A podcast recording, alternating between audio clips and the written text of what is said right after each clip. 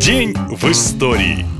22 августа 1941 года Иосиф Сталин подписал постановление о введении водки на снабжение в действующей Красной армии. Так в советской истории появились знаменитые наркомовские 100 граммов. Выдавать водку солдатам начали в первые же месяцы после нападения Германии. Но эта практика не была новой. Еще во времена войны с Финляндией солдатам наливали фронтовые 100 граммов, мотивируя это холодным климатом. В 41-м, согласно постановлению постановлению с 1 сентября бойцам и командирам, которые воюют на передовой, каждый день выдавали 100 граммов водки. Спустя несколько дней после 22 августа появился секретный приказ Наркомата обороны. На одно водочное довольствие поставили также выполняющие боевые задания авиачасти и инженерно-технические подразделения обслуживания полевых аэродромов. Несколько раз норма выдачи водки менялась, а в мае 42-го ее и вовсе прекратили. Наливали только военнослужащим частей передовой линии, имеющим успехи в боевых действиях, но зато в два раза больше, по 200 граммов на человека. Остальным разрешалось выпить только в праздничные дни. Но, как итог, только в 42 году Красная Армия ежемесячно принимала на душу 45 железнодорожных цистерн водки. Конечно, нельзя сказать, что Сталин споил армию, но свой вклад в распространение пьянства он, безусловно, сделал. И в 2004 году, 22 августа, в России стартовала очередная реформа. Владимир Путин подписал закон о льготных выплатах и начался процесс так называемой монетизации льгот. Все основные льготы, проезд, коммуналка и так далее заменили денежными выплатами, которые должны были регулярно индексироваться. На деле мало кому из льготников эта реформа упростила жизнь. И хоть она не была отменена, по мнению многих, с треском провалилась. Но почему? Вот простой пример. В Ростовской области отменили бесплатный проезд в общественном транспорте для пенсионеров и вместо него выплатили им по 332 рубля. При средней стоимости одной поездки в 30 рублей несложно подсчитать, что обмен, мягко говоря, неравноценный. Поэтому пенсионеры взбунтовали и монетизацию льгот на проезд в Ростове пришлось отменить. Ну а на этом сегодня все. Больше интересной истории в следующем выпуске. Пока!